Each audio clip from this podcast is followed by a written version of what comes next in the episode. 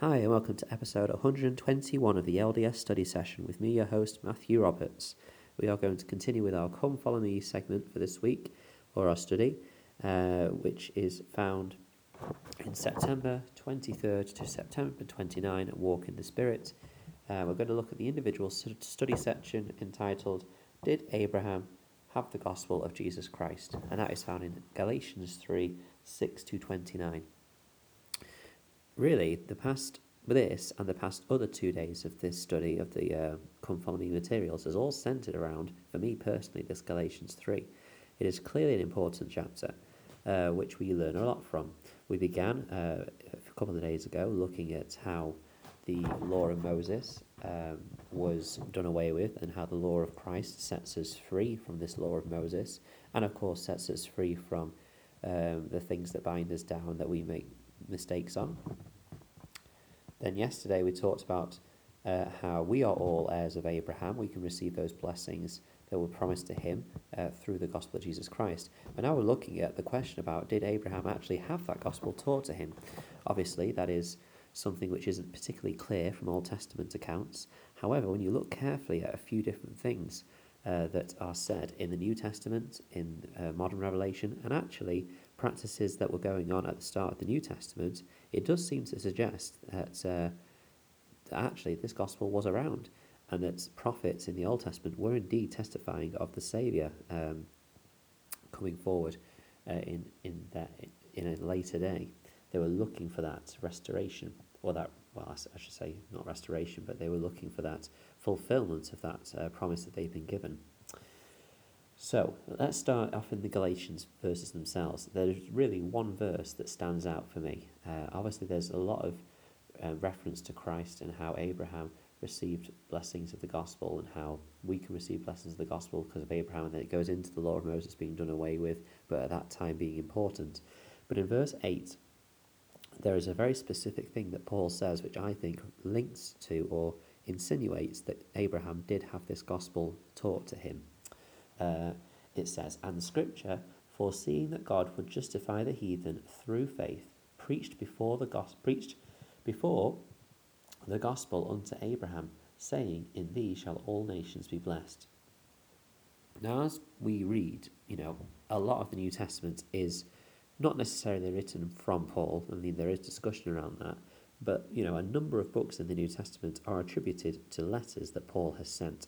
So we can see kind of his language and how he chooses words carefully in teaching and testifying. He is using the word gospel here rather than the word law. And there's a very clear difference between the word gospel and law throughout this chapter. In gospel, he was referring to what Christ has taught, what we receive the blessings of, what we are made free through, which is through the gospel of Christ. And then through law, he is talking about the law of Moses, the law uh, meaning the kind of list of restrictive and very well more more pres- prescriptive uh, practices that were followed before the Savior came uh, due to the uh, unbelief and disobedience of the people of Israel in the beginning. So he is using these two words very distinctly and very separately. So when he says that the gospel was taught unto Abraham, or it was preached to Abraham, this must mean, uh, if we if we take the words of Paul seriously, that the gospel of Christ was taught to Abraham before, that indeed he was taught of these principles and ordinances.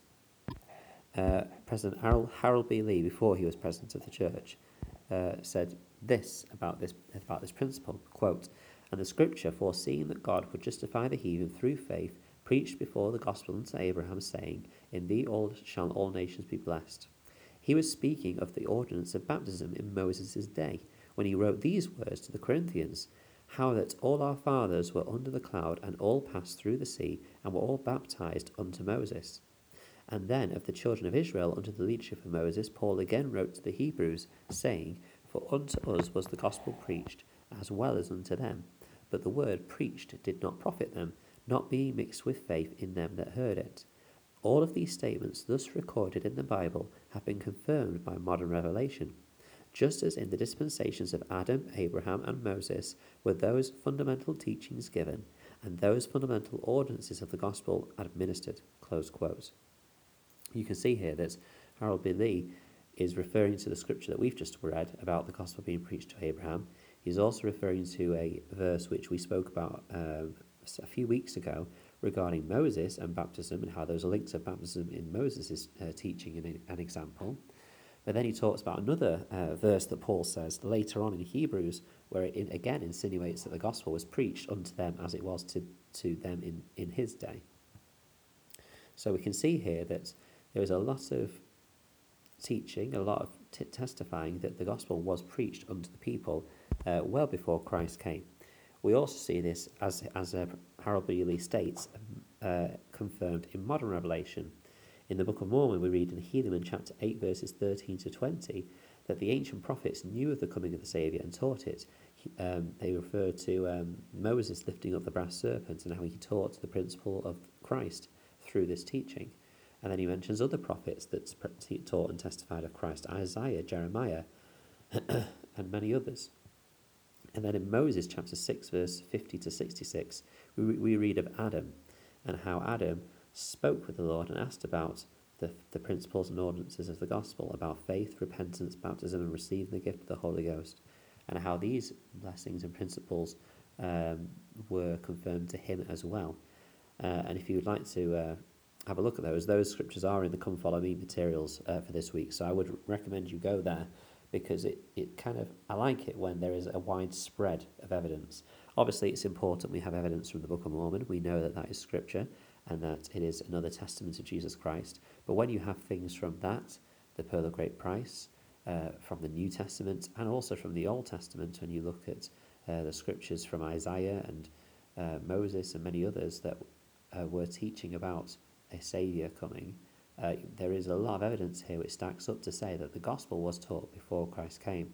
However, for me, there is also one more very clear and plain uh, kind of event which happens, which says to me, well, then this principle of baptism must have been taught before, and along with baptism, repentance, and therefore faith.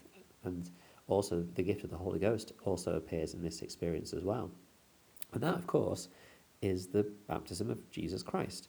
Because we know up to this point, I mean, we aren't really given much detail before before Christ's baptism about his life growing up, other than than, than him growing in stat- stature. Of course, that famous uh, Luke two, Luke two fifty five verse, I believe it is. I probably am completely wrong with that. Um, but other than that kind of short verse, uh, we aren't really told much about the growing up and the maturity uh, of of the Saviour. Actually, it's Luke 2.52. Uh, there is no verse 55. But um, yeah, Jesus increasing in wisdom and stature and in favour in God and man. That's all we get. So we don't really know if Christ taught or testified or preached of anything before that. We are led to believe he didn't because there is verses which indicate that he was baptized at the age of 30 and then and that's when he his ministry began. Uh, and so therefore, why was John baptizing?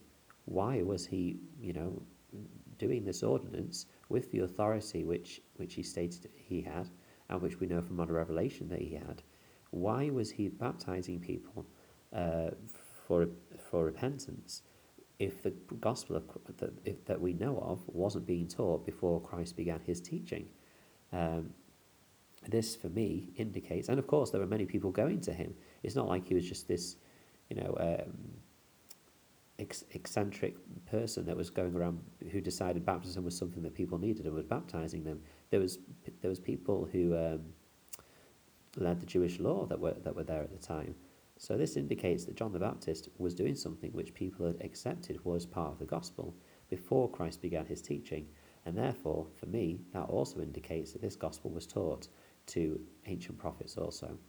Uh, obviously, that isn't you know conclusive evidence, but for me, it, it makes me think, well, perhaps there was something more before Christ came about the gospel. Perhaps it was already in place or had already been taught.